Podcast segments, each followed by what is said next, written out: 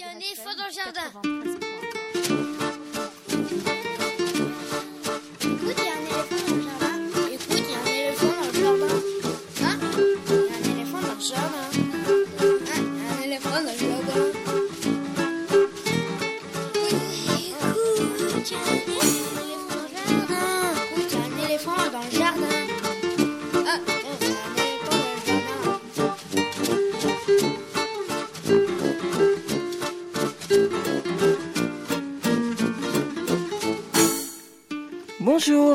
Soulet au micro pour l'actualité culturelle des enfants petits et grands en Ile-de-France, une émission pour tous les adultes qui n'ont pas oublié qu'ils ont d'abord été des enfants.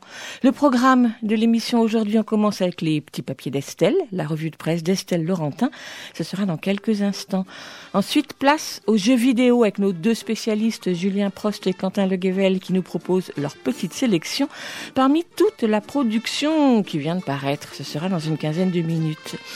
Le festival Ciné Junior fête sa 30e édition avec un programme résolument tourné vers la fête.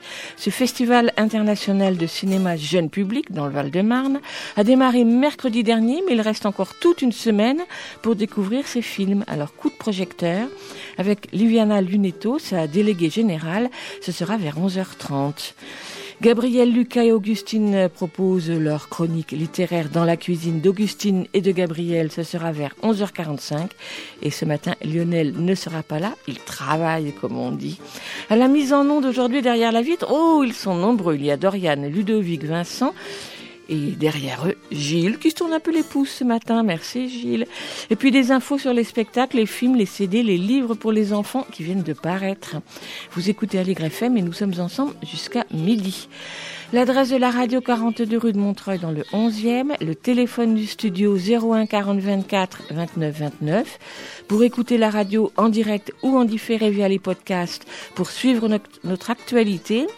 C'est sur la bande FM 93.1, c'est sur le net aligrefm.org, sur les réseaux sociaux Facebook et Twitter. Et puis le podcast de l'émission est disponible à l'écoute ou à l'abonnement à partir de votre application habituelle de podcast installée sur votre smartphone ou sur votre tablette. Et puis comme chaque semaine, on commence par écouter un extrait d'une nouveauté discographique pour enfants. Il s'agit de Belle Bestiole, un livre CD paru ce mois-ci aux éditions québécoises La Montagne Secrète. Alors j'avoue qu'au premier abord, le sous-titre ne m'a pas vraiment donné envie. Initiation à la musique classique, un peu didactique, pas vraiment folichon. Mais après avoir ouvert le livre et écouté le CD, j'ai revu la chose, parce qu'en fait, il est assez original. Le propos, une vingtaine d'extraits d'œuvres de musique de tous les temps qui ont été inspirés par des bestioles, c'est-à-dire les insectes, les petites bêtes, un peu ou un peu moins petites bêtes, les bourdons, les sauterelles, les araignées, jusqu'aux serpents, des bestioles qui volent ou qui sautent. Dans certains cas, le compositeur avait choisi d'imiter le son de la bestiole, qui peut être euh, très bruyante. D'autres fois, il évoque ses mouvements, par exemple les voix d'un chœur qui imite le bourdonnement des mouches en vol chez Rimsky-Korsakov, ou les notes du clavecin qui rappellent les acrobates d'une puce chez Baudin de Bois-Mortier. Les extraits sont courts, moins de deux minutes, et ils offrent surtout une grande variété musicale. Voilà déjà une jolie façon d'attiser la curiosité. Curiosité renforcée par l'album qui fait pas moins de 60 pages et qui est bourré d'informations. Chaque extrait est présenté précisément, sans pour autant faire des tonnes, resitué dans l'œuvre et surtout le pourquoi et le comment de la bestiole dans cette œuvre. Viennent ensuite un guide d'écoute qui pour chaque extrait présente rapidement ses spécificités musicales et instrumentales, les biographies des musiciens, un glossaire de termes musicaux et enfin un tableau chronologique des musiciens qui se déploie du 15e avec Joquin Després jusqu'à aujourd'hui avec Keija Saariao, compositrice finlandaise. Et puis enfin, les illustrations sont superbes, réalisées par l'illustrateur Maurizio Gomez Morin, qui est espagnol. D'ailleurs, l'édition originale du livre CD est espagnole. Ce sont des illustrations complètement baroques avec plein de techniques différentes de peinture, d'encre, de collage, de feutre, de crayon, dans des tonalités assez crépusculaires ou plutôt mordorées et elles sont vraiment étonnantes et même assez humoristiques. C'est donc ainsi un livre CD à découvrir qui s'appelle donc Belle Bestiole, initiation à la musique classique. La sélection musicale et les textes sont signés Anna Gerhardt, je sais pas si on dit comme ça. Illustration de Maurizio Gomez Morin, un livre CD tout juste paru à la montagne secrète, qui coûte 20 euros et à écouter à partir de 6-7 ans. Et l'extrait qu'on écoute, c'est celui de deux insectes composés par Benjamin Britten pour hautbois et piano, le premier mouvement intitulé La sauterelle. Le piano illustre les bons de la sauterelle, nous dit-on, tandis que le hautbois, par son timbre plus aigu et une ligne mélodique plus longue, rappelle le chant de la sauterelle.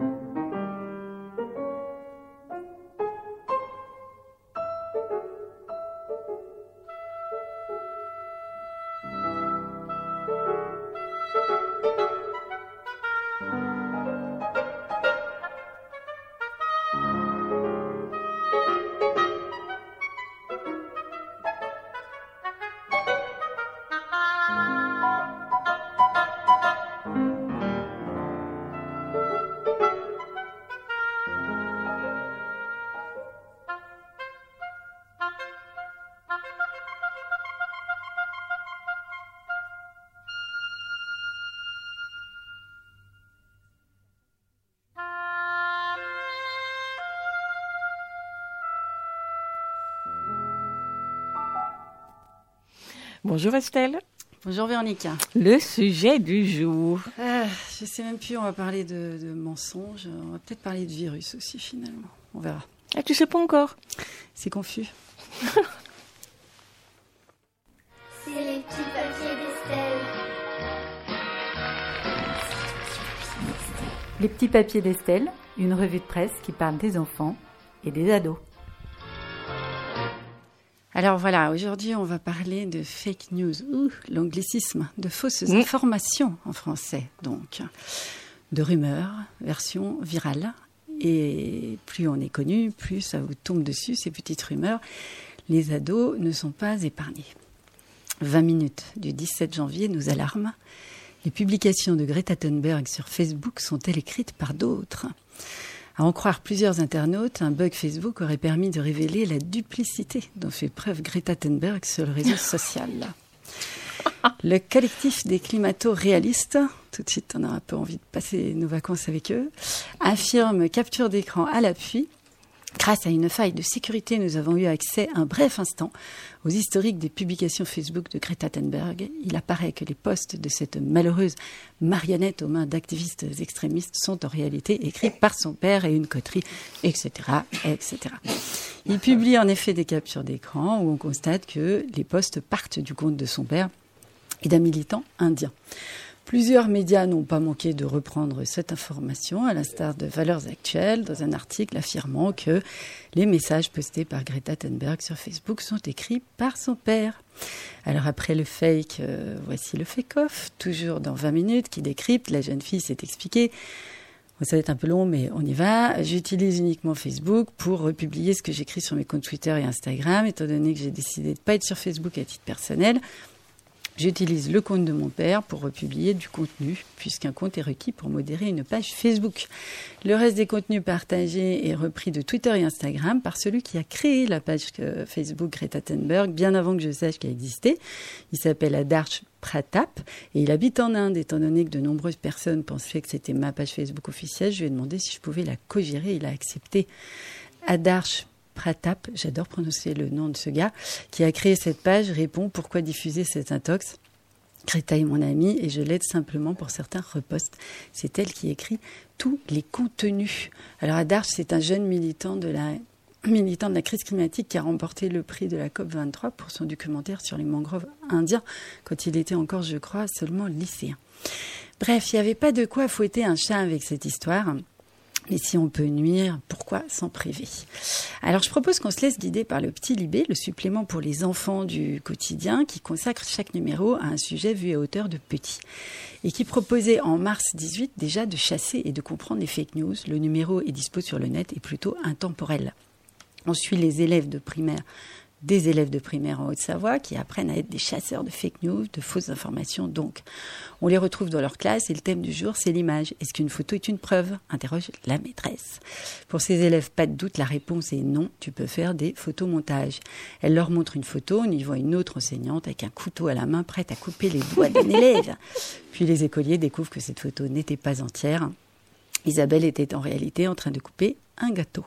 Les enfants apprennent à faire le tri parmi les infos. C'est pour faire attention sur Internet, explique Sarah. Des fois, il y a de fausses informations, faut pas tomber dedans. Et comment on fait pour pas tomber dedans hein? Eh ben, il faut vérifier l'information sur plusieurs sites, répond-elle. Il faut voir qui a écrit l'article et sur quel site ou journal. Continue Liliane, 10 ans, ça sert à ne pas dire de bêtises aux copains. On peut tous en prendre de la graine. Le petit Libé propose bien sûr dans d'autres chapitres de définir ce que sont les fake news, comment les détecter, pourquoi ça pose problème. Bref, une lecture salutaire à avoir en famille pour mettre à niveau les petits et les grands aussi.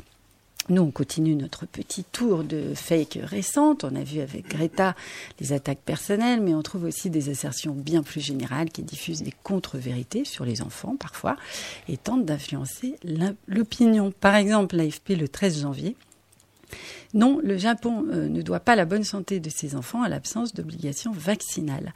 Une publication partagée plusieurs centaines de fois sur Facebook depuis la mi-décembre, affirme que les enfants japonais sont les plus sains du monde et que cela s'explique par l'absence totale d'obligation vaccinale. Bon, alors évidemment, c'est faux, nous dit l'AFP. Si les petits japonais sont en effet en excellente santé d'après plusieurs indicateurs internationaux, ils sont aussi parmi les plus vaccinés au monde. Euh, ce que je veux dire aussi, il ne faut pas non plus prendre euh, les gens pour des cons. Voilà on va vendre les poires, le panier, la ficelle qui va avec. Hein. Voilà. Bon, alors, l'article mensonger a été publié par le site cogito.com et partagé, bien sûr, à l'envie. Il dit aussi qu'à l'inverse, c'est la vaccination obligatoire aux États-Unis qui explique une mortalité infantile élevé. Bon, c'est également erroné. L'AFP fait un peu le tri. La loi japonaise ne rend en effet plus, depuis le milieu des années 90, strictement obligatoire la vaccination, mais la notion d'obligation existe quand même indiquant que l'on doit s'efforcer de se faire vacciner ainsi que ses enfants. le carnet de vaccination est demandé au moment de l'inscription à l'école, par exemple. Puis bon, quand on connaît un tout petit peu les Japonais, je pense que le on doit s'efforcer de faire vacciner, ça peut suffire. En effet, le taux de vaccination est très élevé et atteint régulièrement 100% selon le ministère de la Santé japonais. Alors pour la mortalité infantile aux États-Unis liée au taux de vaccination, comme le dit la publication de Cogito Natural News, peut-être pas la peine d'aller beaucoup chercher d'infos sur ce site. Au passage, la mortalité des enfants de moins d'un an est en effet particulièrement élevée aux États-Unis pour un pays riche, ça c'est vrai, mais les principales causes de décès de ces enfants sont les anomalies congénitales, la prématurité et les complications liées à la grossesse. Non seulement les vaccins ne, figurent pas dans les causes de décès, mais comme le dit l'UNICEF, c'est la vaccination qui permet précisément, partout dans le monde, de contribuer à faire reculer la mortalité infantile. Mais à propos de vaccination, il y a un sujet qui n'est pas du tout une fake news, mais qui présente un tout autre problème. C'est que personne n'en parle. C'est une sorte de no news. En fait, c'est là que je voulais en venir. C'est pour ça que j'ai fait tout ce trajet par Greta Thunberg et les et les vaccins. Voilà. Pendant qu'on s'occupe à raconter n'importe quoi, surtout, nos médias ignorent parfois superbement d'autres sujets qui pourtant intéresseraient des lecteurs. Alors celui-là en fait partie. Je l'ai trouvé quand même sur RFI, mais en cherchant bien. Le 26 janvier, Centrafrique, les autorités déclarent une épidémie nationale de rougeole. Les enfants âgés de 6 mois à 10 ans sont actuellement les plus touchés par l'épidémie. Une partie des moins de 5 ans n'a pas été vaccinée et est sortie des radars. Une petite phrase aussi dans la Libre Belgique, le ministère de la Santé a indiqué vendredi que des milliers d'enfants sont atteintes de rougeole. La maladie a entraîné, d'après ce qu'on sait déjà, plus de 50 décès. Voilà, moi je l'avais appris par l'intermédiaire d'un médecin qui traîne un peu là-bas. C'est apparemment une catastrophe qui risque de ravager vraiment le pays. Alors il y a des épidémies dont on parle et puis il y a celles finalement dont on ne parle pas. Pour terminer, on va écouter Gérard Mancé, un gars poète qui pensait par lui-même. La chanson s'appelle On nous ment. Et tu es bien, tu es bien vacciné, toi? Je sais Tes vaccins sont à trop, jour? Mais moi je suis trop grande pour attraper la rougeole, enfin j'espère. Merci Estelle, à mercredi. Au revoir.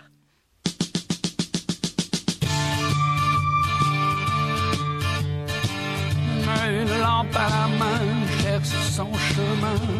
L'avez-vous vu?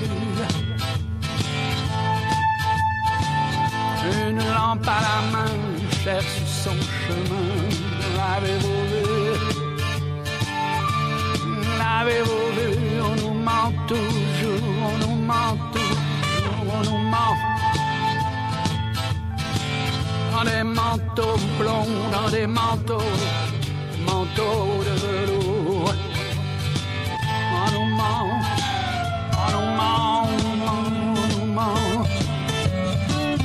Alors elle passe son temps à lire des BD.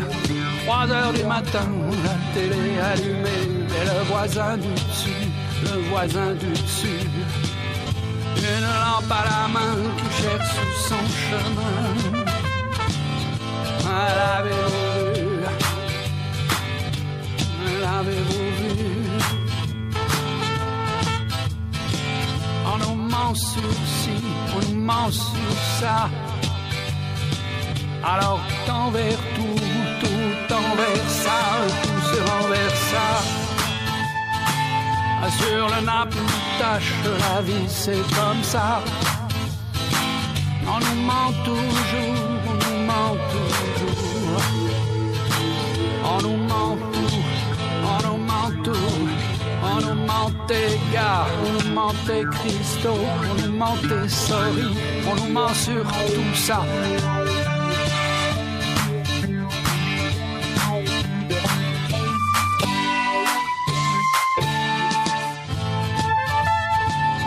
Une lampe à la main cherche son chemin. L'avez-vous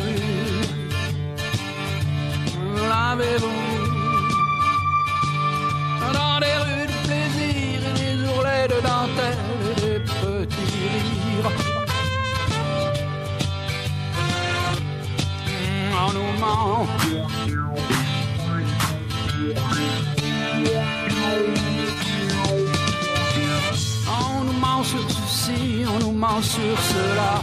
Pas du tout ce qu'on lit, pas ce qu'on croit. On nous ment le matin, on nous ment le soir. On nous vend, on nous vend l'espoir.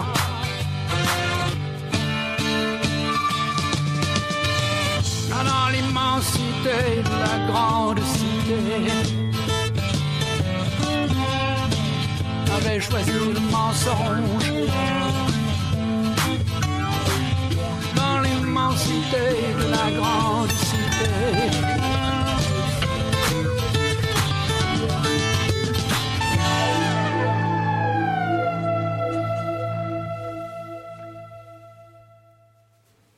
Vous écoutez Aligre FM 93.1.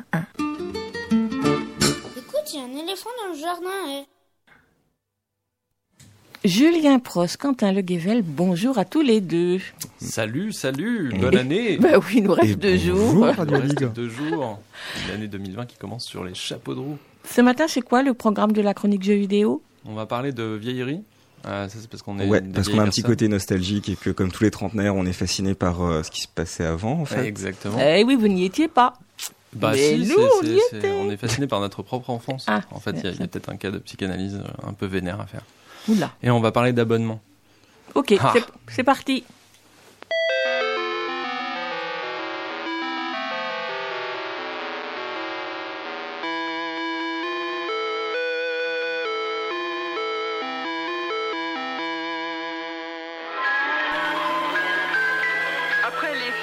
Ou les panoplies d'Indiens, voici venu le temps des robots et de la conquête du cosmos. Les contes ne peuvent plus être que de science-fiction et on s'approprie la télévision grâce aux jeux vidéo. Relégués au grenier, les films sans doute, mais l'informatique et la vidéo, eux, ne feront que prendre une place de plus en plus grande, au fur et à mesure que la télématique envahira notre société.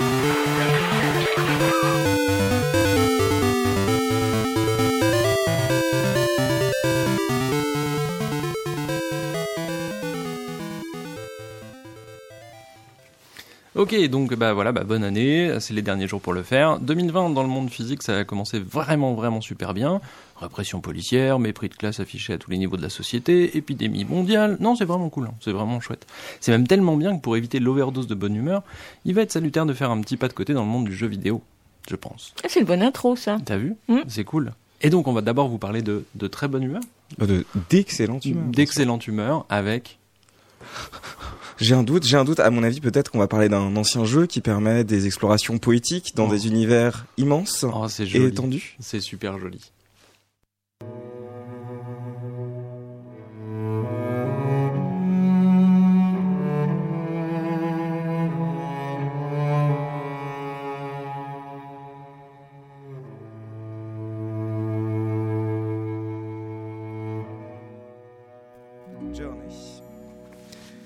Journey. Si, si, vous connaissez Journey.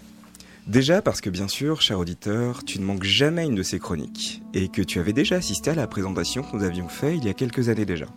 N'est-ce pas, cher auditeur? Aussi parce que ce jeu, pourtant étrange ovni vidéoludique, est devenu cultissime en l'espace de quelques années, et s'est fait l'ambassadeur d'une nuée de jeux plus contemplatifs, dont l'enjeu réside bien moins dans la quête de leur dénouement que dans le voyage qu'ils vous offrent. Et quand on se dénomme journée, c'est quand même pour le mieux. Pour présenter ce jeu, il est intéressant de se tourner du côté de son créateur, Genova Chen. Petit génie du game design, élevé en Chine et travaillant aux États-Unis, il réalise que ce grand écart lui rend difficile de créer des jeux pouvant réunir ses différentes sensibilités culturelles. Qu'à cela ne tienne, il décide de créer des jeux qui mettent en avant des sentiments universels. Dans le cas de ce sera la solitude. Un personnage encapuchonné que vous contrôlez qui semble minuscule au milieu d'un gigantesque désert. Une montagne au loin qui semble vous appeler et une musique lancinante qui rythme votre voyage. Ça pourrait sembler à première vue une expérience de jeu peu appétissante que cette promesse de solitude au milieu d'un désert. Il n'en est pourtant rien. Tout d'abord, les graphismes sont somptueux. Des effets de lumière envoûtants ponctuent des décors sans cesse renouvelés et dont la diversité fait frémir. Tout est là pour vous faire sentir insignifiant au milieu de ces immensités désertiques. Et l'on se prend à être complètement hypnotisé. Continuons d'avancer moins pour espérer des réponses que pour découvrir le prochain ravissement. Les mécaniques de jeu, elles, sont simplistes et se résument globalement à faire avancer votre personnage et à la gestion de votre écharpe qui vous permet de planer momentanément dans les airs. C'est mince? Ouais, c'est parfait aussi. Car ceci va de pair avec l'autre particularité magique de ce jeu. Vous croiserez de temps en temps d'autres voyageurs, joueurs, eux aussi, pour un petit moment de voyage partagé, en sachant que leur proximité vous permet de recharger cette écharpe. On imagine donc aussitôt qu'il va s'agir pour les joueurs lorsqu'ils se rendent compte de mettre en place des stratégies efficaces. Eh bien non, car il est impossible de se parler, ou de mettre en place un chat vocal. L'immersion reste totale et le voyage, silencieux, entier. Libre à vous de faire un bout de chemin ensemble, de vous attendre ou non, de chercher à vous comprendre avec le peu d'outils dont vous disposez. Chose fascinante, toutes mes expériences personnelles ainsi que celles auxquelles j'aurais assisté en tant que spectateur ont toujours été des tentatives de compréhension et d'entente entre les joueurs, malgré le peu de moyens mis à disposition. Et c'est peut-être ça, la vraie magie de ce jeu. Mettre un être humain face à la solitude, lui offrir quelques frissons du voyage. Faites-lui prendre conscience de son statut de minuscule grain de sable. Puis regardez-le, une fois qu'un autre être apparaît soudain, se démêler de mille manières pour s'entraider et vivre une aventure commune. Oui, je suis un peu émotif. Oui, oui. Mais Journey, c'est pas seulement la promesse d'une traversée lyrique et contemplative d'étendue majestueuse. C'est aussi une magnifique leçon sur la solitude et aussi sur la manière dont le gameplay, les mécaniques de jeu, peuvent transcender complètement le strict cadre du jeu pour aller titiller ce qu'il y a en nous de plus enfoui. Journey, c'est un chef-d'œuvre. Et si je vous en parle, c'est pas par pure nostalgie. Mais c'est pour vous proposer, à vous tous qui n'aviez pas eu l'occasion de le découvrir par manque d'une console, de vous jeter sur sa version portable qui vient de sortir. Car oui, Journey est désormais disponible depuis septembre dernier sur iOS pour seulement 5,50€. C'est un voyage qui ne durera guère plus d'une heure et demie, mais qui, j'en fais le pari, vous marquera profondément. Est-ce que ça change quelque chose de le jouer sur euh, une tablette ou sur un téléphone? Eh bah, l'ayant essayé du coup sur les deux, ayant eu, je le confesse, quelques a priori sur euh, le fait de le jouer sur euh, tablette, Non, en fait, les makings de jeux sont tellement simples que la prise en main est pas si compliquée, et c'est plutôt en ligne pour des questions d'immersion que c'est chouette si on peut jouer avec un casque, un peu dans sa bulle. Mais c'est tout ce que je dirais là-dessus, ça peut très bien se jouer sur euh, téléphone ou sur tablette. Merci Quentin. Ah ouais, je t'en prie. Euh, on va continuer, moi je vais continuer avant de lancer une autre musique. Euh, je vais faire une spéciale thématique aujourd'hui. Je vais vous parler d'un truc qui commence à être rigolo dans le jeu vidéo, qui est l'abonnement. Euh, L'abonnement sur le principe c'est quand même un truc un peu chelou. Euh, avant j'étais assez réticent à cette notion parce que bah, comme plein de monde j'imagine j'ai eu une carte de ciné que j'ai jamais vraiment abonné, amortie. Et la salle de sport? Ça, j'ai jamais fait, j'avoue. Mais euh, je, je vois bien l'affiliation. Merci de souligner mon état de santé. Euh, j'ai été abonné à des revues dont je me suis lassé en cours d'année, tout en oubliant de me désabonner ou en renonçant à le faire devant tous les obstacles administratifs. Mais cette expérience de l'abonnement, ça a changé avec Spotify. Euh, cet abonnement-là a changé globalement ma, ma façon de consommer de la musique, mon rapport à la musique même. Parce que ça a simplifié la recherche. Euh, plus besoin d'aller pirater des trucs à gauche ou à droite, ou d'aller se faire chier aller euh, chercher des CD, les encoder, les mettre sur ton téléphone, machin, machin. Enfin, c'était vraiment très relou. Euh, ça a limité toutes les étapes qu'il y a en fait entre l'envie d'écouter quelque chose et l'action de l'écouter. Et donc, du coup, la musique a été réintroduite dans mon quotidien. Et je parle même pas des podcasts. Euh, ça m'a permis de découvrir des trucs aussi et de façon beaucoup plus facile qu'avant. Soit par l'algo de recommandation, soit parce que mes relations écoutent euh, sur la, ce que mes relations écoutent sur la plateforme, soit par la curation directe des artistes qui ont leur radio, qui ont leur truc et qui font découvrir des choses. Bref, c'est un deal plutôt acceptable. Donc pour la musique, on a Spotify ou Deezer, pour la vidéo, on a Netflix, Amazon Prime et tant d'autres, mais pour le jeu vidéo, on a quoi? Bah, pour l'instant, pas grand-chose.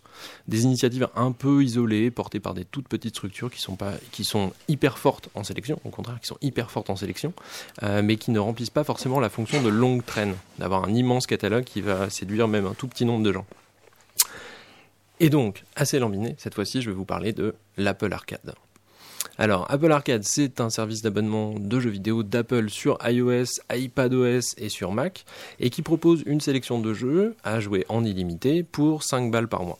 Ça a été lancé en septembre 2019 et on peut y trouver aujourd'hui un peu plus d'une centaine de jeux. L'idée, c'est que ces jeux-là ne se retrouvent pas ailleurs sur le catalogue de l'App Store. Euh, parfois même, ils ne sont pas dispo sur d'autres plateformes du tout, puisqu'il y a une petite clause d'exclusivité. On Euh, peut faire confiance à Apple pour ça. n'est-ce pas? Et euh, qu'Apple Apple peut être amené à demander à des, des développements spécifiques à des studios, euh, de faire développer des jeux pour cette plateforme-là. Ce qui est assez, euh, ce qui est assez intéressant. Euh, on, va, on va parler un peu, enfin je vais vous parler de quelques jeux qu'on peut trouver euh, qui, sont, qui sont remarquables, Euh, mais je voudrais vous dire d'abord un mot sur le pourquoi. Euh, sur mobile, on a souvent la fausse impression que tout devrait être gratuit, qu'on paye déjà notre forfait et que bon, bah, l'offre gratuite, elle est pléthorique. Certes, mais c'est oublier les développeurs et les studios de, jeux vidéo qui vivent de, de cette activité. On s'est déjà fait l'apôtre ici euh, sur l'idée de, payer 2, 3 ou 5 balles pour un, jeu, euh, pour un jeu mobile et le fait que ça valait le coup. On a l'idée qu'on doit à nos copains game designers qui est le pintomètre. Finalement, tu payes une pinte de 5 euros en happy hour euh, pour la consommer en une demi-heure avec tes potes, tu peux bien payer 5 euros un jeu vidéo sur lequel tu vas passer 3 heures. Et, et ces 5 euros euh, dépensés t'éviteront tant d'arrachage de cheveux devant ce brave jeu qui semblait gratuit au début, Ouais. mais qui te demandera ton âme, ton premier-né et beaucoup d'euros. Exactement. Et euh, qui sera saturé de publicité. Donc là, le principe de l'Apple Arcade, c'est qu'il n'y a pas de publicité sur les jeux, à l'intérieur des jeux, et pas non plus d'achat à l'intérieur des jeux. Euh, vous, enfin, vous achetez, euh, vous, vous prenez cet abonnement, et pendant que vous êtes abonné, vous avez accès à tout le catalogue euh, gratuitement. Enfin, gratuitement, Non, pas vraiment. on a payé- coup. on a payé. librement, librement, plutôt. Euh, alors, pourquoi est-ce qu'on choisit euh, une offre d'abonnement euh, comme ça? Parce qu'au final, la question qui se pose, c'est celle de la rétribution des studios. Parce que à la place d'acheter peut-être trois jeux à 5 balles, j'en achète, j'achète juste un abonnement à 5 balles. La question, c'est la, la question du financement de ces studios-là. Euh, et ben. euh, euh, en fait, je suis en train de me, me mélanger un peu les, les pinceaux. C'est-à-dire que, est-ce que cette offre d'abonnement va m'empêcher d'acheter des jeux à côté? Eh ben, pas vraiment. J'ai un abonnement Netflix et ça m'empêche pas d'acheter des DVD ou d'aller au Cinoche quand j'ai envie. J'ai un abonnement Spotify et, ah non, ça, j'achète plus de CD. ça, c'est terminé. Mais par contre, pour le jeu vidéo, effectivement, je m'interdis pas de racheter en plus, euh, à l'occasion, des jeux qui ne seraient pas sur Apple Arcade. T'es un gros porte-monnaie, toi Je- bon, on par- Son on statut parle- de bibliothécaire lui offre des possibilités ça, financières qu'on peut qualifier Mon d'infinies. immense statut de, de bibliothécaire me donne accès à des trucs incroyables. Euh, donc l'autre raison pour laquelle c'est intéressant de passer par le- le- l'Apple Arcade, c'est parce qu'il y a un système de rémunération des auteurs qui est plutôt intéressant. Euh, si on veut le comparer à la plateforme concurrente qui est celle du Google Game Pass, le Google Game Pass, il va rémunérer les auteurs suivant le nombre de téléchargements et le temps passé sur les jeux. C'est-à-dire tu développes ton jeu, tu le files à Google, qu'il valide, qu'il met dans son offre. Et après, ça passe par la moulinette magique de Google, celle dont tu ne sais pas tout à fait quelles sont les données qui rentrent et les données qui sortent et comment sont calculées les choses. Et tu touches du fric, mais tu sais pas combien, ni comment, ni pourquoi. Google, euh, Apple Arcade, ils sont passés sur un, un modèle qui est un peu différent, qui sera sans doute amené à évoluer parce qu'on connaît Apple et tout ça. Mais au moins aujourd'hui, c'est un peu plus vertueux, c'est-à-dire qu'ils vont payer en amont le développement des jeux, participer au coût de production des jeux, et, euh, et donc du coup rémunérer, donner les moyens aux studios pour développer ces jeux-là. Un Et peu ça, comme un producteur. Un peu comme un producteur, voilà. Il participe à la production. Euh, du coup, tu as un peu moins de jeux. Je crois qu'il y a un peu, il y a presque 400 jeux sur le Game Pass euh, chez Google, euh, un peu plus d'une centaine aujourd'hui sur l'Apple Arcade. Mais malgré tout, c'est des jeux qui ont été choisis, qui ont été développés. On va parler là de quelques studios qui sont assez classes, d'autres qui sont un peu plus confidentiels. Mais ça permet aussi de se poser des questions sur le modèle de rémunération. Il implique des choses. Si je te dis, tu vas être payé par rapport au, au temps passé sur ton jeu, qu'est-ce que tu as envie de faire comme jeu? Très très très long. alors très très très long, ouais, mais peut-être pas une grande aventure narrative qui va te demander déjà une première heure un peu dedans et tout ça. Peut-être des choses qui vont être immédiatement addictives sur des courtes sessions de jeu, mais que tu vas Ah, faire quand l'acheteur paye. Voilà. Ah oui, oui. Alors que pas là, de blabla. alors que là, sur l'Apple Arcade, on a vraiment des jeux qui sont très ambitieux, y compris des jeux narratifs, des jeux d'aventure qui peuvent être très ambitieux et qui ont les moyens de se développer là-dessus. Donc ça, c'est vraiment un truc, euh, c'est vraiment un truc intéressant. Euh, et donc, en fait, techniquement, Apple Arcade, donc ça, a commencé en septembre 2019. On a donc six mois, un peu moins de six mois de- de- de- d'expérience, qui est pas fou non plus. Mais on voit cet effet-là. On voit les productions qui sortent, on voit les, partenariats qui sont tissés. Et ça donne envie de, se dire qu'il y a peut-être une direction vers laquelle le jeu vidéo va pouvoir aller. Et ça, c'est quand même cool.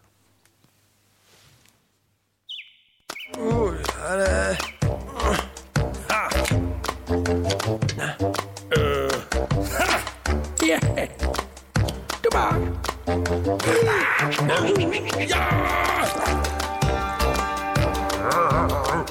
야!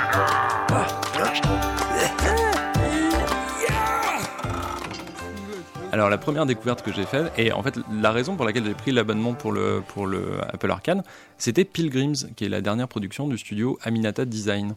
Aminata Design, euh, j'ai un attachement particulier pour ce studio tchèque, parce que en fait, eh ben, le premier jeu dont j'ai parlé ici, euh, c'était Samorost, qui était un de leurs premiers jeux à eux. Euh, c'est un petit studio qui ressemble à rien, qui produit des trucs improbables, avec une esthétique hyper, hyper léchée, qui est très liée à à, l'histoire personnelle de, son développeur principal qui s'appelle Jakub Dvorsky, euh, donc qui, est, euh, qui est tchèque et qui a grandi dans la ville de Brno. Je ne sais pas exactement comment ça se prononce, mais en tout cas, voilà, euh, l'idée est là. Et donc, on a systématiquement des choses qui sont surprenantes graphiquement, euh, par le sound design. On a entendu un petit bout là de, de musique et de, un peu n'importe quoi. Et donc, Pilgrim, c'est leur dernière, euh, leur dernière création, qui, elle, est dispo euh, sur d'autres plateformes en même temps, qui est dispo sur PC euh, pour 5 balles à peu près, et sur Apple euh, Arcade. Euh, bah, c'est un petit jeu narratif qui va vous prendre euh, une heure et demie, deux heures à tout casser. Et Oui, l'idée, enfin, c'est de... euh, moi j'ai mis un peu plus. Hein. Oh. Oui, oui. D'accord, ok.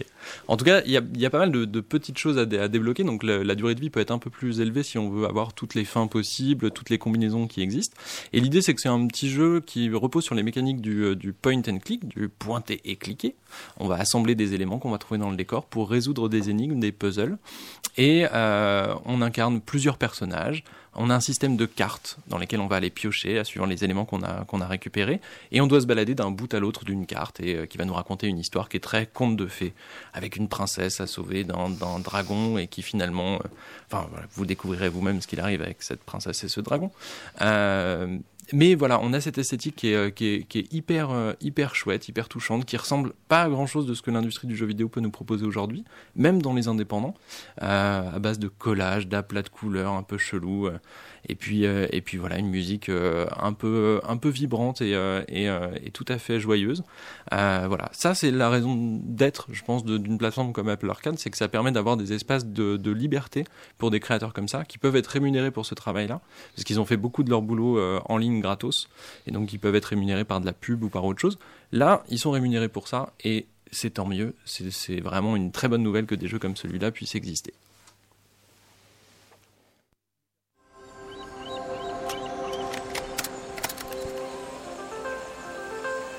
You ever wonder why we get so attached to things?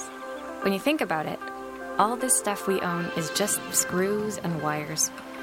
Except sometimes it isn't. Alors, on va continuer avec un jeu qui s'appelle Assemble with Care, qui est un, un jeu développé par le studio Us2. Est-ce que vous vous souvenez du studio Us2 Le vous s'adresse à nous deux, donc je Ouais. laisse Quentin répondre. Bah, évidemment, bien sûr, hein, c'est un studio de référence, donc Ah les ouais, mémoires sont nombreuses. Absolument. C'est un studio anglais qui est très connu, qui a explosé sur la scène indépendante lorsque l'une de leurs créations, très ambitieuse, qui s'appelle Monument Valley, a Ah été bah oui, présentée bien sûr. à crever l'écran Bah dans là, une série. Netflix bien connue.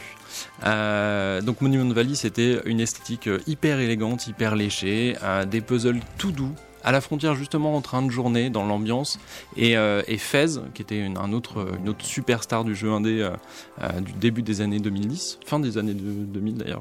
je- Euh, c'est 2008 ou 2010, j'ai un doute.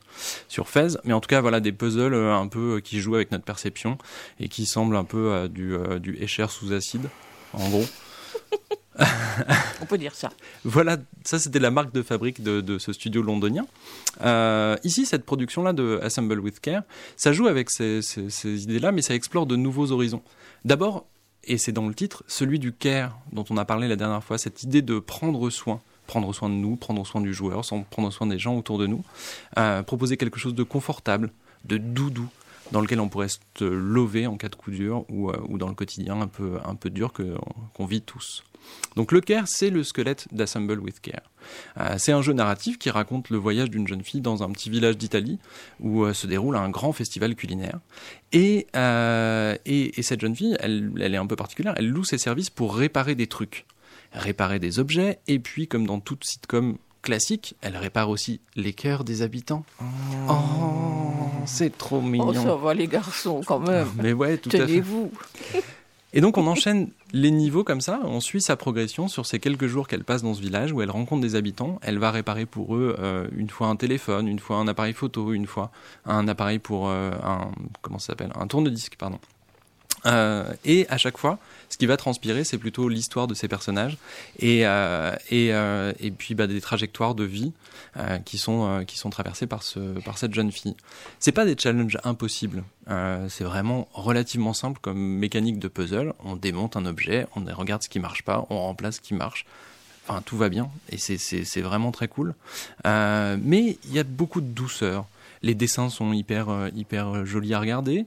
La musique et la voix de la narratrice qu'on a entendue tout à l'heure est, euh, est assez chouette. Oui, les voix sont en anglais, mais par contre tous les textes sont en français.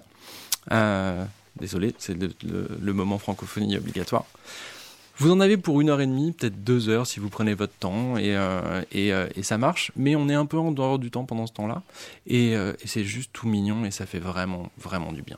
Je peux apporter mon bémol? Ouais, En fait, j'ai trouvé que la narration était un peu longue ouais. et qu'on avait vite envie d'arriver aux objets à réparer ou les cœurs à réparer et que l'histoire, elle était un Mais peu... ça c'est parce que t'es une hardcore gameuse. C'est Ah, pour ça. c'est parce que toi tu veux du challenge, tu veux tu veux tu veux faire des ah trucs. oui, T'as pas envie de pas te laisser porter porter. par la poésie et le côté tout doux. Je pense que tu vas détester les jeux que je vais présenter après. Ça va être très rigolo. T'en fais pas, moi j'ai un jeu, on va parler de capitalisme horrible. Ah Ça bah va. voilà. Ça, du c'est jeu bien. capitaliste.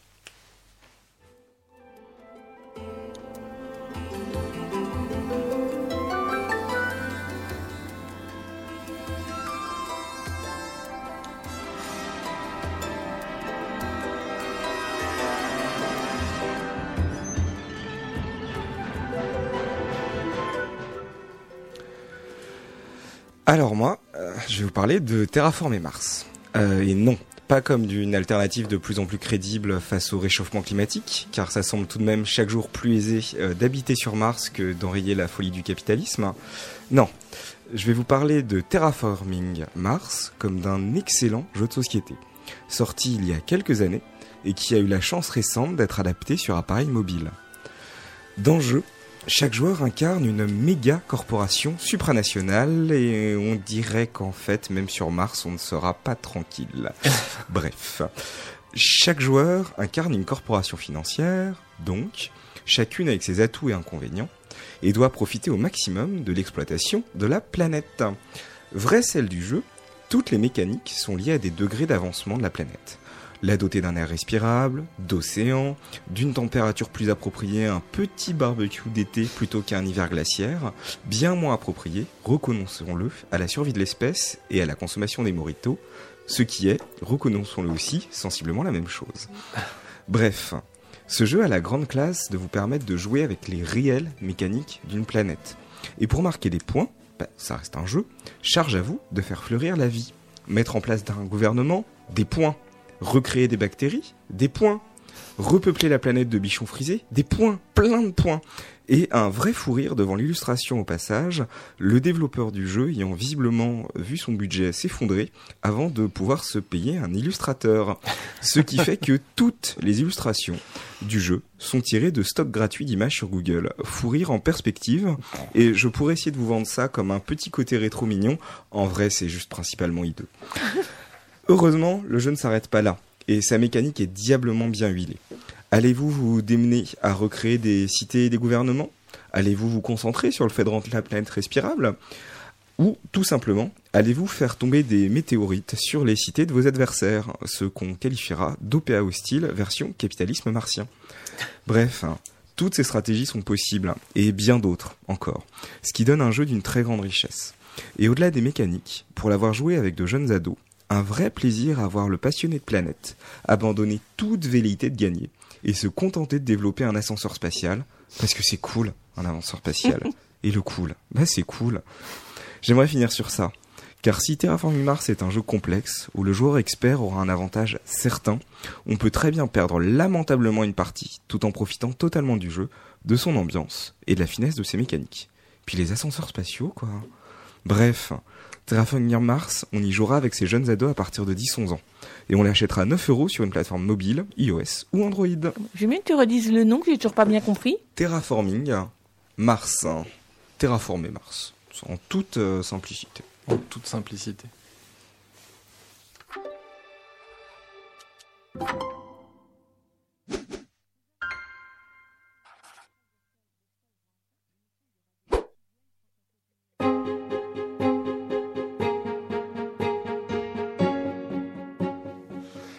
Alors là, tu parlais tout à l'heure de journée en tant que ovni vidéoludique, mais là, là, là ce, que, ce dont je vais vous parler, c'est vraiment un truc qui ressemble à rien, mais à rien du tout.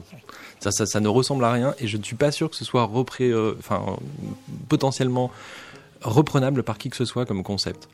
Ça s'appelle Dear Reader, c'est là encore disponible uniquement sur iOS et sur l'Apple Arcade, euh, comme Assemble with Care dont on a parlé tout à l'heure.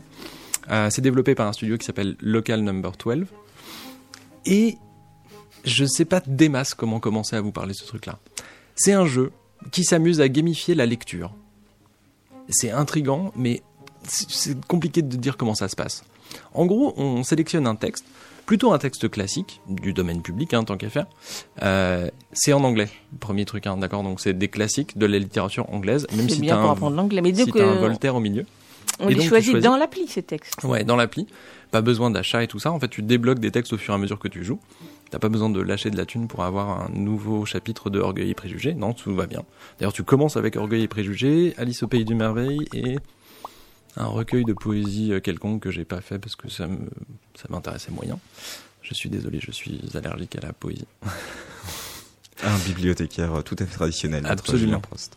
Euh, donc on choisit son texte et on va dérouler des chapitres où une partie des textes ont été repris tels quels, une partie a été réécrite pour les condenser, et on va dérouler ces paragraphes les uns après les autres pour les lire, pour découvrir l'histoire, pour comprendre ce qui se passe. Et la mécanique de jeu, c'est que des mots ont été inversés à l'intérieur des paragraphes, ou des lettres ont été inversées, ou il y a des jeux sur la typographie. Et il y a pas mal de mécaniques de jeu comme ça qui vont s'imbriquer les unes avec les autres. Et ça en fait vraiment un truc un peu bizarre, où on essaye de résoudre ces trucs tout en s'imprégnant du texte, et ça donne vraiment une nouvelle façon de lire un texte. Et c'est vraiment quelque chose d'étrange, parce qu'au final, la lecture, ça fonctionne globalement toujours de la même façon.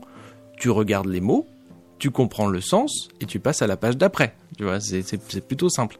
Bah là, non. Là, on te demande de t'interroger sur les, sur les sens des mots, et une inversion peut changer globalement le sens d'un paragraphe. Et ça, c'est vraiment, c'est vraiment rigolo, quoi. Donc voilà. Euh, on donc, a donc. faut, euh, faut bien connaître l'anglais. Il faut connaître un peu l'anglais parce Oui, que c'est pas ça non peut plus des servir trucs à très l'apprentissage compliqués. de l'anglais Ça peut servir à l'apprentissage de l'anglais. En tout cas, ça peut servir à combler des lacunes qu'on a fait semblant d'avoir. Ça fait semblant, on a fait semblant d'avoir une culture légitime et finalement, eh ben, on va lire pour de vrai Orgueil et Préjugés qu'on n'avait pas lu avant, ou on va lire pour de vrai Alice au pays des merveilles, ce qui est, ce qui est un, un chouette truc euh, dans, dans l'appli et qui est accessible dès le début. Et, euh, et puis au fur et à mesure, on va surtout débloquer d'autres trucs, genre voilà euh, Candide, euh, pareil qu'on a lu sous la contrainte euh, et qu'on peut Candide redécouvrir en anglais En anglais, c'est assez rigolo. Ah bah, Est-ce qu'on peut dire qu'on a quelques frissons à l'idée de débloquer Candide J'ai l'impression de voir ma seconde avec Madame Morgeau me foncer dessus à pleine vitesse dans un couloir étroit. Et elle, elle te heurte de plein fouet parce que bah il y a des inversions de mots qui sont un peu assez bizarres. Donc ça fait quelques heures en fait en vrai euh, pour pour euh, pour se dépatouiller avec ce truc-là. Il faut vraiment se donner une bonne heure pour euh, pour euh, appréhender un peu le concept et voir ce qu'il y a. Euh, après bah là c'était pile poil le bon moment avec les, les, les difficultés de, de transport. C'était le moment de, de se plonger là-dedans. Et franchement, euh, moi ça m'a bien plu ce jeu. Dear Reader par le studio euh, Local Number 12, dispo sur Apple Arcade. Donc pour des, des gens qui commencent déjà à avoir un petit niveau en anglais, donc pas avant la quatrième, troisième en gros, il faut être capable de lire un petit peu et de, d'éponger un peu tout ça. Et peut-être quelques années plus tard pour d'autres. Et pour les adultes, euh, clairement, il y a, il y a moyen. Euh, je, je crois au potentiel aussi de, de- d'apprendre des choses euh, sur l'anglais euh, par ce biais-là. Je, j'aimerais bien voir ce que ça donne vraiment dans le, dans le, dans le futur. Mais c'est vraiment un truc qui ressemble à rien d'autre. Et juste pour ça, ça vaut la peine d'être, d'être testé.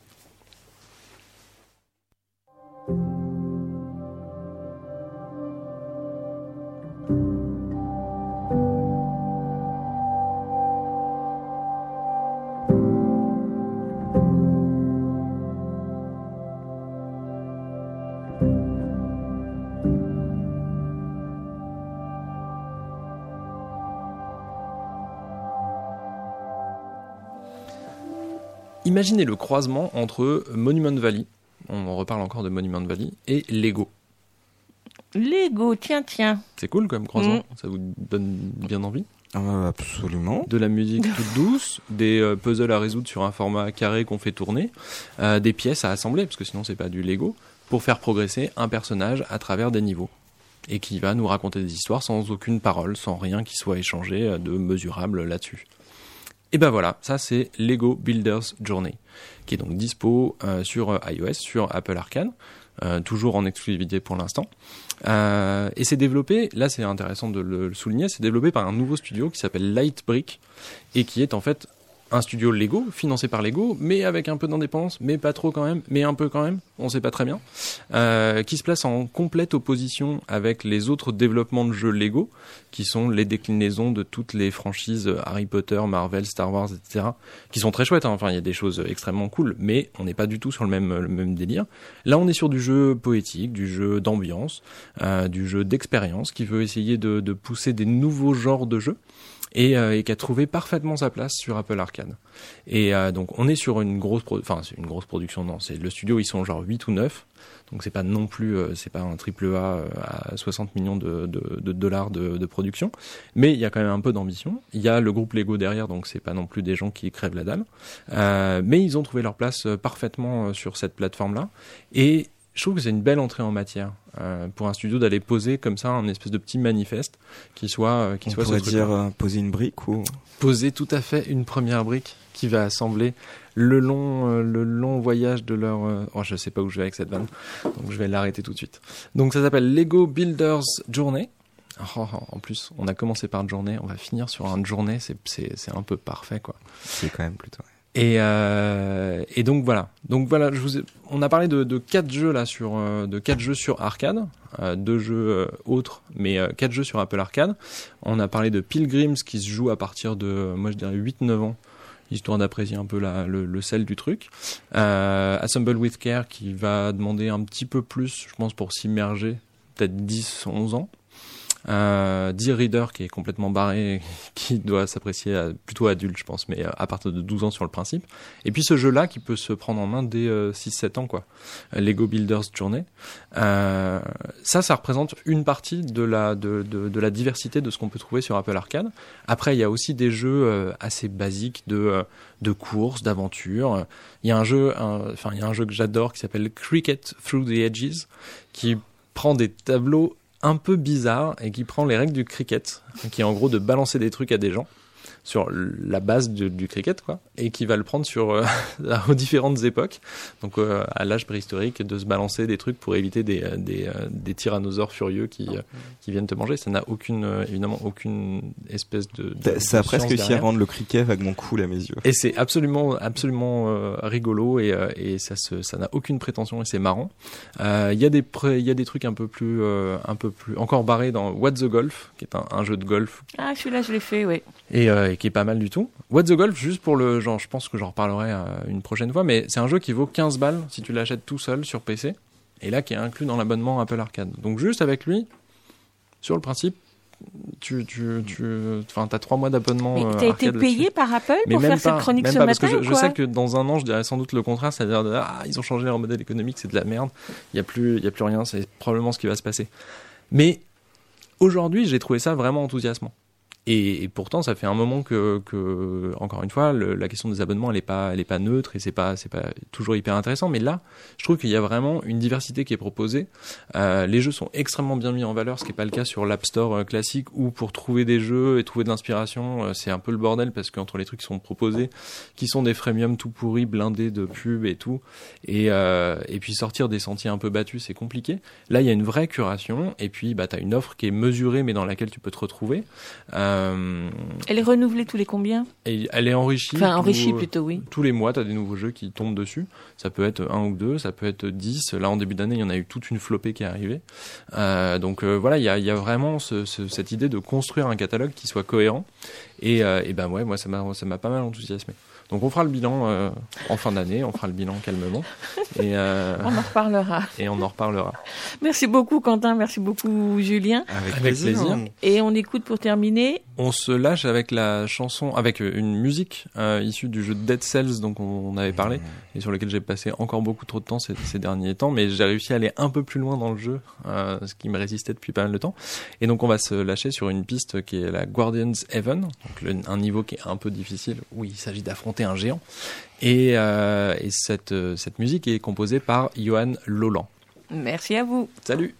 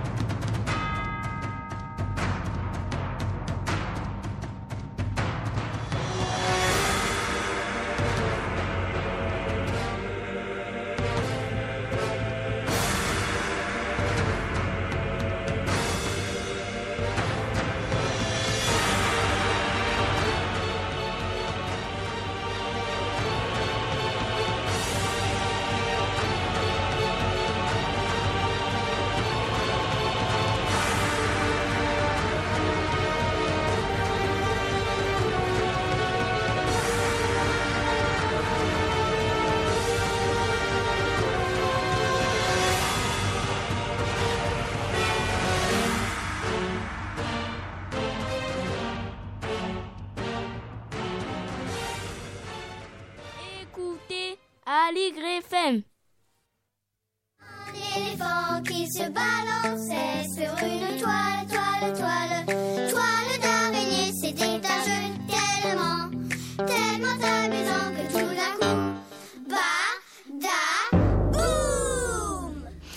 Un éléphant dans les pages, c'est notre chronique autour des livres pour enfants dans lesquels un éléphant s'est glissé quelque part, dans un coin de l'image ou au détour d'une phrase, ou bien prenant majestueusement la pause. Ils sont nombreux. Alors bien sûr, comme nous avons le choix, nous choisissons ceux qui nous ont particulièrement plu. Il est quelque part une ville où vivent les cubidules, de drôles de personnages carrés et verts. Dans la ville cubidule, tout est carré, ou tient dans un carré, tout est rectiligne, rien ne dépasse, rien de rond. Les melons poussent dans des cubes, les œufs deviennent carrés, et chacun doit obéir aux règles, aucune fantaisie possible. Les cubidules ne mangent que des légumes verts pour rester verts, et s'il leur arrive de rêver d'autre chose, la réalité se rappelle à eux, au risque de se retrouver enfermés dans une cage, carré bien sûr, bref, un univers totalitaire sans fantaisie, mais où finalement les cubidules se sentent à l'abri de toute intrusion extérieure, et, ne ils ne se risquent pas à sortir de la ville pour ne pas se retrouver nez à nez avec des animaux qui ne respectent rien, comme ces éléphants qui piétinent les plantations et menacent donc cet ordre parfait. Alors les cubidules les capturent, les emprisonnent, se mettent à cogiter, calculer, bricoler pour les remplacer par des éléphants carrés fabriqués à la chaîne dans leurs usines. Mais les animaux n'ont pas dit leur dernier mot. Pour raconter et dessiner le monde carré des cubidules, c'est le titre de l'album, l'auteur illustratrice Éléonore Douspice le fait sous forme de bande dessinée dans des cases carrées, bien sûr, de taille variée, parfois toutes petites, parfois sur la page entière. Un tracé précis, des couleurs claires, en aplat dominé par le vert et surtout de nombreux schémas aussi, aussi rigoureux que les cubidules pour exposer les détails de la chaîne de fabrication ou encore des planches anatomiques scientifiques comme celle-ci pleine d'humour de l'anatomie sommaire du cubidule. D'ailleurs, il y a beaucoup d'humour dans les détails, à commencer par ces cubidules avec des gros yeux globuleux. Non, ils ne sont pas carrés, ces yeux. C'est donc Le monde carré des cubidules d'Éléonore Douspice, paru chez Albin Michel en novembre dernier. Il coûte 13 euros. Il est au- pour les enfants à partir de 6 ans. Et puis ce mois-ci, Éléonore Douspice, je ne sais pas si je prononce bien son nom, publie un autre album chez Albin Michel dans un tout autre ordre d'idées, un tout autre genre, et pour les un peu plus jeunes. Il s'appelle Sans orage ni nuage. C'est un album lui aussi plein de fantaisie. Depuis la veille, il pleut dans la maison de Pauline et Louis. Les gouttes tombent sans discontinuer, et pourtant dehors il fait beau. Pas de fuite au plafond, les parents ont bien vérifié, mais tout est trempé, tout est mouillé. Et puis voilà qu'une petite pousse se faufile entre les lames du parquet du salon, les flaques se transforment en mare, la pousse devient un arbre, et toute la famille fait comme elle peut, parapluie à la main et bottes aux pieds, jusqu'au jour où l'arbre s'élance à travers le toit.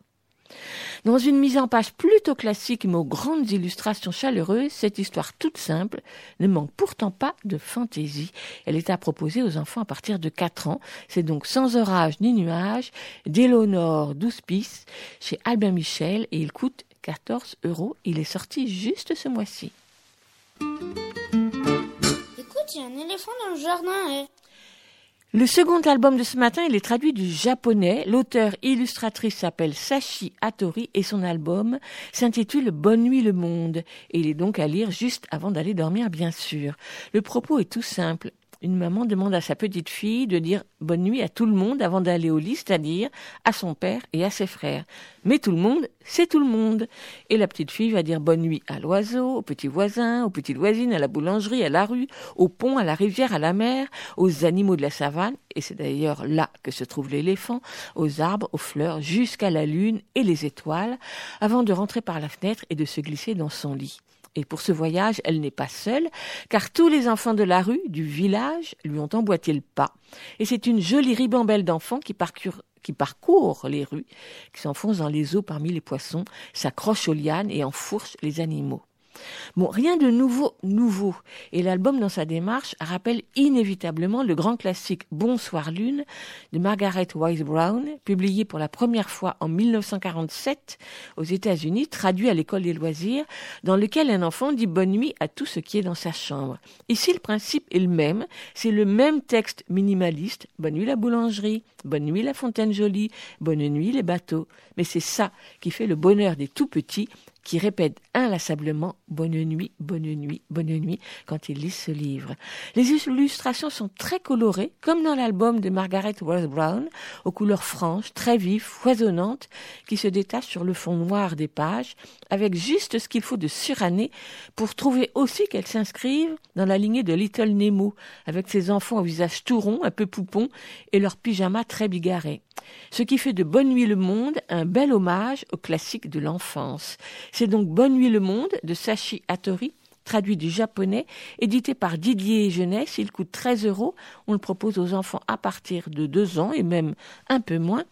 Et il sort mercredi prochain en librairie. Mais tout de suite, on écoute Cédric Levert, alias Le Voilà Voilà, qui sera samedi prochain à l'embarcadère à Aubervilliers à 16h pour son concert, un concert boom d'ailleurs, chaud devant. Et c'est pour les enfants à partir de 3 ans. C'est l'ouverture du festival Festicanaille, dont c'est la neuvième édition, un festival pour les 2-7 ans de cinéma, de spectacle, de concerts, d'ateliers à Aubervilliers, à La Courneuve et à Saint-Denis, et qui est organisé par l'association L'Art est dans l'air, et qui s'égrène au fil des mois qui viennent. Chaud devant, c'est aussi un CD qui est sorti chez Victor Melody en 2017, et on écoute la chanson qui donne le titre au CD, c'est donc Chaud devant.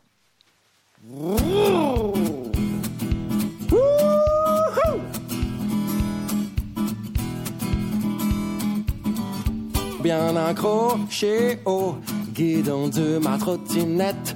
Comme un vrai champion, je fais chauffer les manettes. Chaud devant, chaud devant, et je taille tout droit. Y a maman qui me crie, chérie, fais bien attention. Je lui dis pas de soucis, mon casque sur le caburon. Chaud devant, chaud devant, et je taille tout droit. Oh, taille, toi, mon chemin. Oh, oh, oh, c'est pas que je t'aime pas bien. Oh, taille, toi, mon chemin. Oh, oh, oh, oh, c'est que je sais pas où sont les freins.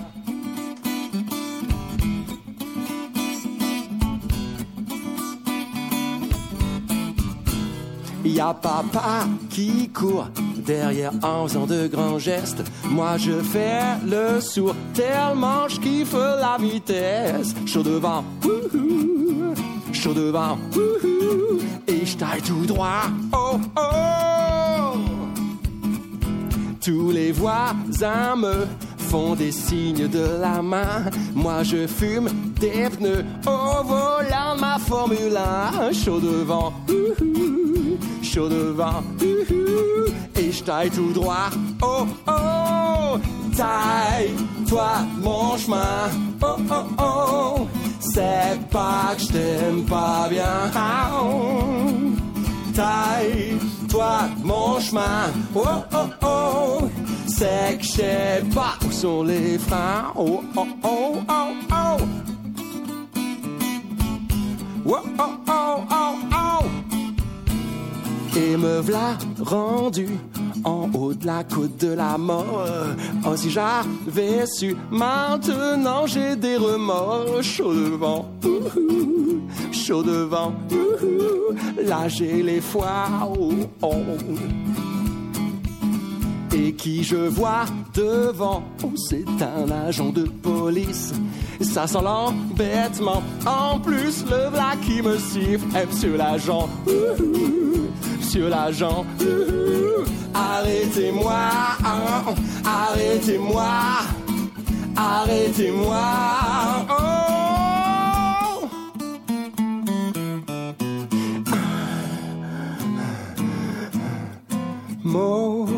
Moralité,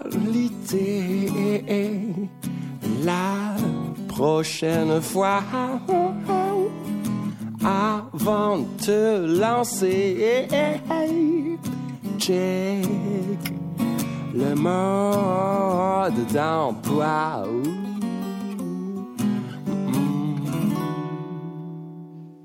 À l'YFM 93.1, écoute, il y a un éléphant dans le jardin. La 30e édition du festival Ciné Junior a commencé mercredi dernier, le 22 janvier.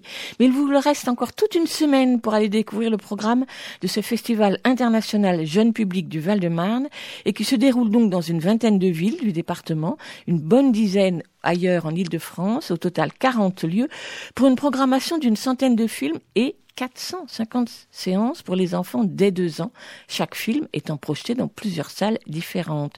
Le programme est dense, varié, avec des avant-premières, des films en compétition, des programmes de courts-métrages inédits, une rétrospective spéciale 30 ans, un focus sur la réalisatrice Florence Miaille, des ateliers, des rencontres, des journées professionnelles, bref, beaucoup, beaucoup, beaucoup de choses. C'est l'association Cinéma Public qui fédère les salles de cinéma du Val-de-Marne et qui mène de nombreuses actions d'éducation à l'image c'est donc cette association qui organise le festival Ciné Junior. Liviana Lunetto en est la déléguée générale et elle est avec nous au téléphone. Bonjour. Bonjour. Alors Ciné Junior, c'est une longue histoire, 30 ans. Est-ce que vous pouvez nous, Oui. nous présenter très rapidement l'association Cinéma Public qui en fait euh, travaille pour le Conseil général du Val-de-Marne? Oui, tout à fait. C'est-à-dire qu'en fait, c'est une association qui a été, voilà, qui est soutenue pour le département du Val-de-Marne, mais aussi par euh, la DRAC et la région euh, Île-de-France. Et c'est vrai que tout au cours de l'année, nous menons des actions d'éducation à l'image, que ce soit dans des dispositifs scolaires, parce que nous gérons en fait collège au cinéma et maternelle au cinéma dans le département. L'idée étant en fait d'amener des enfants, les enfants à amener voir des films dans leur salle de proximité, dans leur ville. Vraiment, l'idée de voir des films qui sont choisis euh, par un- une commission, mais qu'ils aillent vraiment dans des salles de cinéma. On s'occupe, mais on, on fait tout un travail aussi de avec euh, avec d'autres associations, avec des fondations et voilà. Donc l'idée c'est vraiment d'accompagner les les les gens les jeunes, on va dire, à la découverte du cinéma et à, voilà. et une sorte d'éducation. Oui. Éducation voilà, à l'image, on va dire. Éducation à l'image, voilà, tout à fait. Et le, et le, le festival, en fait, c'est un peu le prolongement de ce travail-là. Mais voilà, mais c'est quand même une fête du cinéma. Donc pendant 15 jours, on va dire que euh, voilà, c'est plus intense que, Que c'est très d'habitude. très intense. Oui, évidemment, évidemment. Alors donc le festival a 30 ans. Quelle évolution en 30 ans? D'abord de la production des films pour les enfants, mais je dirais même des spectateurs eux-mêmes, des enfants spectateurs. C'est vrai que quand le festival, le festival, il est né donc euh, il, y a, il y a 30 ans à l'initiative justement de- du département. Et, et c'est, en fait, le festival est né, enfin, suite à une étude que le, le Val-de-Marne, le département avait commandée pour euh, pour voir un peu les pour pour connaître les, les besoins des salles de cinéma parce qu'à l'époque il y a 30 ans c'est vrai que les seuls films jeune public c'était des films grand grand public il y avait les Disney et les grandes grandes grandes productions euh, donc les salles de cinéma qui avaient envie de faire une action, de développer une action culturelle et de développer l'accompagnement, avaient envie en fait de, proposer d'autres films. Donc le, festival il est né dans ce contexte-là, mais évidemment beaucoup beaucoup de choses sont passées. Euh, beaucoup de distributeurs spécialisés dans le jeune public ont vu le jour, donc euh, depuis des années qui produisent et qui distribuent aussi des films de qualité. Donc c'est vrai que la situation a changé, mais c'est vrai que la visibilité de certains films reste quand même primordiale et important. Et donc du coup c'est vrai que c'est important pour euh, voilà qu'il y ait des manifestations comme Ciné Junior et plein d'autres festivals, voilà pour faire en sorte de voilà de, de re- faire redécouvrir des films que peut-être les enfants n'auraient pas l'occasion de voir. Mais c'est vrai que le public il a beaucoup évolué et la distribution et la production aussi. Euh, il y a beaucoup plus de films jeune public, surtout pour les tout tout petits. C'est vrai qu'il y a 30 ans, il n'y avait pas des films pour les tout petits. Et là, depuis quelques années, en fait, il y a un vrai, une vraie demande, un vrai besoin, parce que les familles ont envie de proposer euh, à leurs enfants des films de qualité, des films un peu, un peu plus originaux aussi, en fait. Et d'ailleurs, voilà. on, on remarque que les films pour les tout petits sont avant tout des films d'animation. Oui, tout à fait, tout à fait. C'est vrai que nous, par exemple, on produit, euh, enfin, on distribue depuis quelques années, en fait, euh, euh, on- des, donc, on conçoit des programmes inédits pour les tout petits à partir de 18 mois. Euh, on travaille beaucoup avec les crèches euh, et l'idée étant justement de les amener à un éveil, euh, enfin on va dire un petit éveil au cinéma. Euh, mais c'est vrai que les films pour les tout petits sont pour la plupart euh, des, des films d'animation même si à partir de trois ans, on peut quand même, on propose quand même des films aussi en prise de vue réelle, mais dans ce cas-là, ce sont plutôt des films burlesques, surtout des films de Charlie Chaplin qui passent très Mm. bien, mais c'est plutôt à partir de trois, quatre ans. En fait, pour des enfants de à partir de 18 mois, c'est un peu plus compliqué, donc euh, c'est vrai que les, les dessins rappellent beaucoup en fait les illustrations et les livres qui sont habitués à, à voir en fait à leur âge. Alors une des marques particulières, enfin oui, une des marques du festival, c'est la compétition, la compétition internationale. Euh, donc je crois qu'elle existe depuis le début, euh, dans laquelle, pour laquelle vous proposez des films qui sont inédits ou qui sont en avant-première. Alors quel, donc je- si j'ai bien compris, le jury il est composé d'adultes, mais il y a aussi des enfants qui participent, non, comme jury? Alors en fait, euh, les, les, non, les, les jurys, en fait, les, pour la compétition des longs métrages, en fait, ce sont plutôt des, euh, des, des, des adultes. Les enfants, en fait, peuvent voter pour le prix du public et ce sont pour les courts métrages en compétition parce qu'on a on a trois on a on a quatre tranches d'âge de de enfin de, de courts métrages et donc en fait les les enfants peuvent voter pour les courts métrages mais pour les pour les longs métrages en fait ce sont des professionnels ou ce sont des des des étudiants ou des collégiens. Mais ce sont donc oui ce sont des enfants mais des grands enfants on va dire hein, parce que les collégiens vont être vexés si on les on, on, on, on les on- voilà on leur dit qu'ils sont des enfants mais les mais voilà on a quand même des jurys effectivement. C'est un peu la c'est un peu une quelque chose qui est assez original dans notre festival parce qu'effectivement il y a cinq classes jury et donc ce sont donc des classes de collégiens euh, du Val-de-Marne qui votent pour leur film préféré. Euh, Et c'est euh, donc quel est l'objectif du coup de ces compétitions? Bah, l'idée, c'est vraiment l'idée. Vous dites par rapport aux enfants ou par rapport à la Non, compétition en par général rapport à la compétition en général. Bah, nous, en fait, la, la vocation du, du festival, en fait, depuis son début, c'est de aider, comme je disais, en fait, à, à valoriser certains films et qu'ils soient qu'ils soient un peu dans le- l'exploitation commerciale après le festival, que chaque film, que les films aient une vie après le, les festivals. Et donc, euh, en fait, nous, pour le Grand Prix, par exemple, on donne euh, une aide qui est allouée par le festival. Ce sont des, c'est pour le distributeur qui va distribuer le film en France. Donc, euh, donc l'idée, c'est vraiment de donner une visibilité à certains films qui sont plutôt confidentiels, mais euh, voilà. Mais après les festivals, parce qu'on sait qu'il y a beaucoup, beaucoup de films qui passent dans beaucoup de festivals, mais qui ont du mal à avoir justement une visibilité après dans l'exploitation, parce que même dans le jeune public, c'est un peu comme pour les, enfin pour les autres films, il y a beaucoup, beaucoup de films qui sortent et les salles en fait ont un peu du mal à voilà à donner de la visibilité aux films, surtout pour les films un peu plus confidentiels, on va dire, et un peu plus exigeants que d'autres. Voilà, donc l'idée c'est qu'ils vraiment ils soient diffusés après après le festival. D'accord. Et alors, donc cette année, c'est les, ce sont les 30 ans. Vous avez choisi comme thématique la, la fête. Alors ça se manifeste sous deux aspects. D'une part, vous avez choisi des films sur le thème de la fête. Et dans les fêtes, euh, on mange beaucoup. Il y a des films aussi sur la nourriture. Et puis, vous faites une rétrospective sur les films qui ont marqué le festival. Tout à fait, parce qu'en fait le festival euh, c'est le plus ancien le, et le plus gros festival euh, jeune public en France, et donc c'est vrai que depuis 30 ans le festival a découvert beaucoup de films qui sont devenus des grands classiques euh, du cinéma jeune public.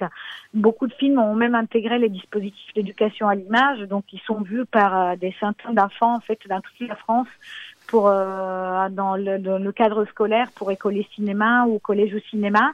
Euh, et donc du coup l'idée c'était de mettre l'accent sur certains films euh, qui ont vraiment marqué, qui ont été découverts non ciné junior et qui sont devenus un peu des grands classiques. Comme par exemple La Petite Taupe, que c'est un film qui a été découvert en fait il y a quelques années dans le cadre d'une rétrospective tchèque et qui est un grand un grand classique pour les tout petits.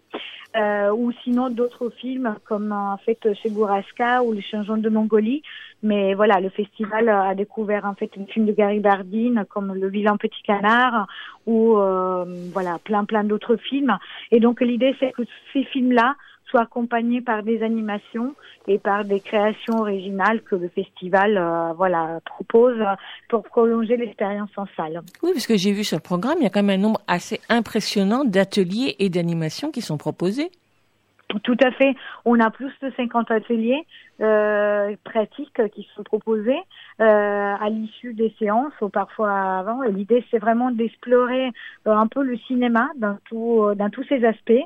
Il y a des ateliers bruitage, des ateliers autour du son, donc, mais des ateliers aussi autour de la couleur au cinéma, du cinéma d'animation, comme le light painting. Et l'idée, c'est vraiment que les enfants puissent effectivement découvrir un peu de près les coulisses du cinéma.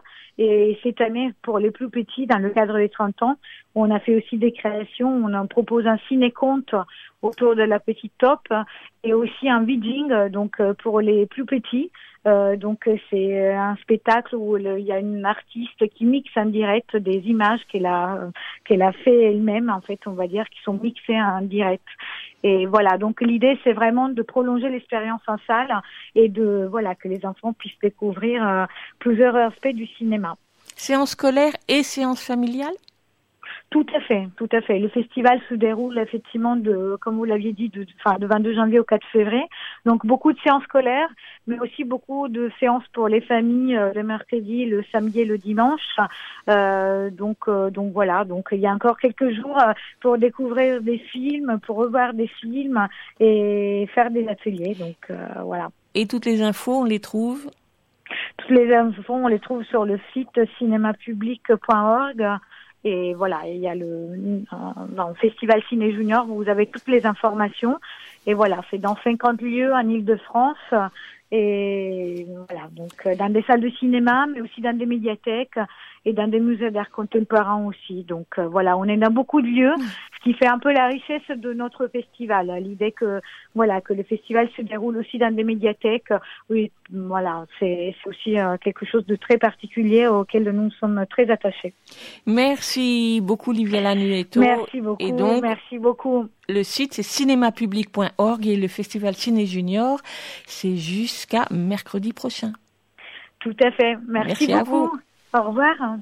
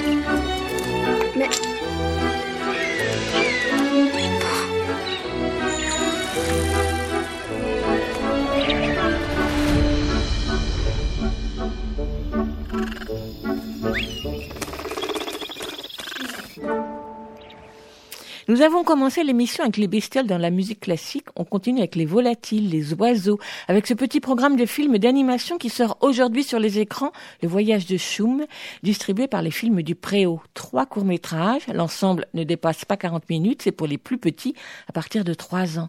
Le film qui donne son titre au programme, Le Voyage de Choum, et dont nous venons d'entendre la bande-son de la bande-annonce, est écrit par Claire Paoletti et Julien Bizarro, qui l'a également réalisé. Une histoire toute simple, sur les questions essentielles au centre de la vie des tout-petits, tel un petit récit initiatique. Tout commence par une tempête qui s'abat sur la petite ville du bord de la mer et dans la forêt avoisinante. Un bébé chouette vient d'éclore, mais la tempête la pousse hors du nid et voilà ce bébé chouette qui part sur les sentiers tout en faisant rouler l'œuf dans lequel est encore blotti son petit frère.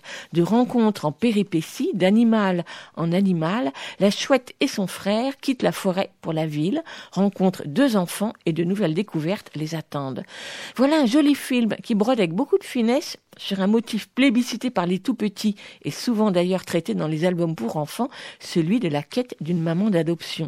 Avec la singularité ici de mêler monde animal et monde des humains. Ainsi, comme les chouettes ne parlent pas, il n'y a donc pas de dialogue au début du film. Mais les enfants qu'elle rencontre eux, ils parlent. Les couleurs à la fois vives et pastel, un rien fluo, dans une palette de bleu, vert et rose, semblent parfois se fondre par car les formes ne sont pas cernées par un trait, mais révélées par la lumière, ce qui leur donne beaucoup de douceur. La nature est luxuriante, la ville est pimpante, et la musique signée David Reis, interprétée par une vingtaine de musiciens, participe grandement à l'esthétique et au rythme de ce film. C'est vraiment une réussite. Le voyage de Schum, qui dure donc 25 minutes, est précédé de deux très courts films, toujours avec des oiseaux et toujours sans parole. Le Nid de Sanja Rolleder de 4 minutes, une jolie parade amoureuse d'un drôle d'oiseau, la nuit, sur une musique aux sonorités free jazz, sur marimba, flûte et vibraphone, qui leur apporte beaucoup de vigueur. Les couleurs sont éclatantes et les formes en aplat qui se, détachent pardon, sur le fond noir se transforment au rythme de la musique et elles sont superbes. Et puis l'oiseau et la baleine, un peu plus conventionnelle dans sa forme, c'est la rencontre entre un baleineau et un oiseau rescapé d'un naufrage. N'empêche, ces trois petits films, et en particulier Le voyage de Schum, sont à la fois poétiques et très joyeux. Et c'est donc un film qui sort aujourd'hui sur les écrans. Augustine a 11 ans et demi, et même un peu plus maintenant, elle dévore les bouquins. Gabriel, son père, lui aussi passionné par les livres jeunesse, anime la Maromo, un site consacré à l'actualité du livre jeunesse, et il adore également faire la cuisine. C'est d'ailleurs dans la cuisine qu'Augustine et Gabriel aiment se retrouver pour parler de leur lecture et nous en faire profiter chaque semaine. Voici donc, dans la cuisine d'Augustine et de Gabriel, une chronique mitonnée un dimanche après-midi. Dans la cuisine d'Augustine et de Gabriel. Tiens, qu'est-ce que tu es en train de lire euh, Je viens de finir Maisie Day, Les Viens Finis. Raconte-moi un peu de quoi ça parle. En tout cas, la couverture est vraiment sympa. Bah, c'est une fille, Maisie, qui va se réveiller et elle va trouver personne chez elle. Elle va sortir euh, pour voir s'il attend dehors. Et devant sa maison, elle va trouver une, infinie, une immensité noire tout autour de la maison et qui va commencer par euh, à rentrer dans la maison.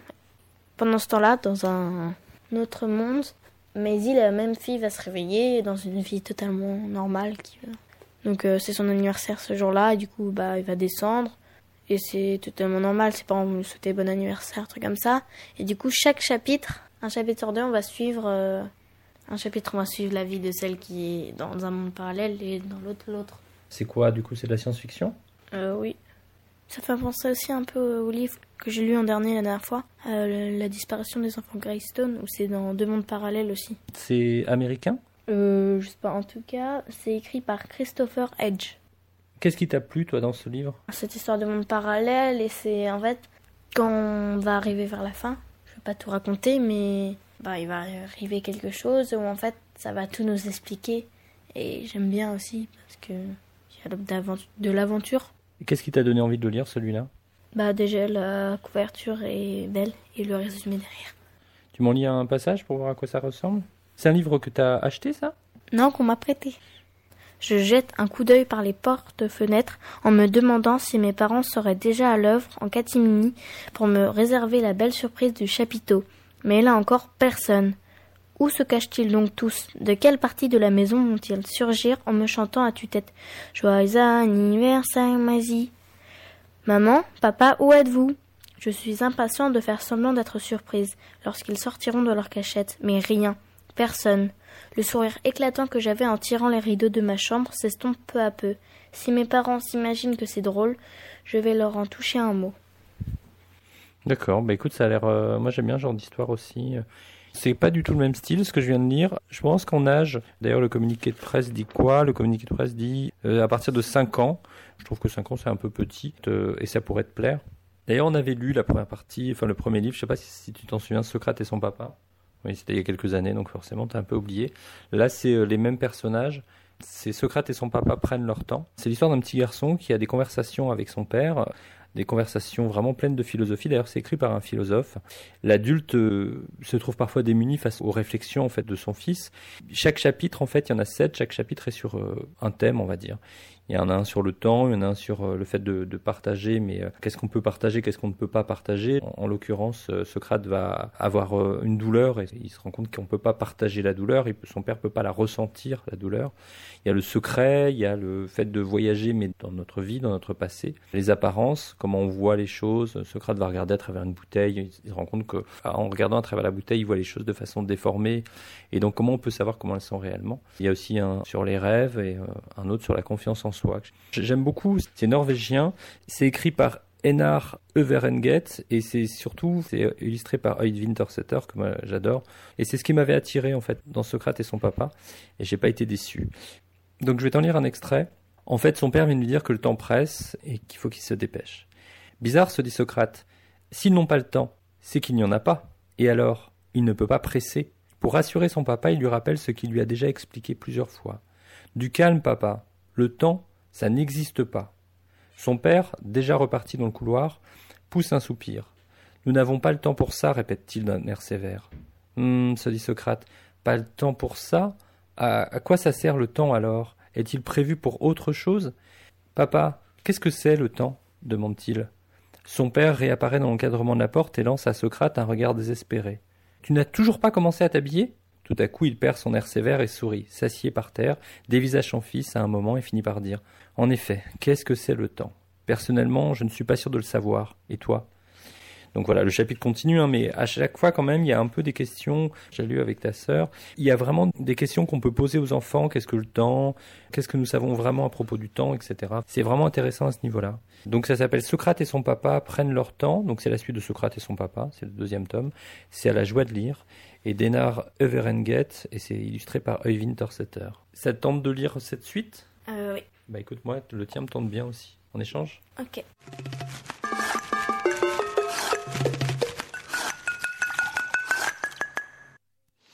Donc, euh, Augustine a présenté Maisie Day, Les Vies Infinies de Christophe Edge, traduit de l'anglais par euh, Michel euh, Zacharius, édité chez Atier cette année, en 2019. Il fait plus de 200 pages, il coûte 12 euros, tandis que Gabriel a présenté donc la série euh, Socrate et son papa. Donc, euh, Socrate et son papa prennent leur temps de Einar Overenget, illustré par Øyvind Torseter, traduit du norvégien par Aude Pasquier, paru là aussi en 2019 à la joie de lire et qui coûte 11 euros. Il fait 56 pages. C'est ainsi que se termine cette émission. Écoute, il y a un éléphant dans le jardin. Un grand merci à Doriane, à Ludovic et à Vincent qui étaient aux manettes euh, aujourd'hui. Dans quelques instants, à midi pile, sur la bande FM 93.1, vous allez retrouver les programmes de cause commune. À 17h, vous retrouverez à nouveau Aligre FM sur 93.1. Mais Aligre FM, c'est toute la journée sur aligrefm.org. Bonne journée.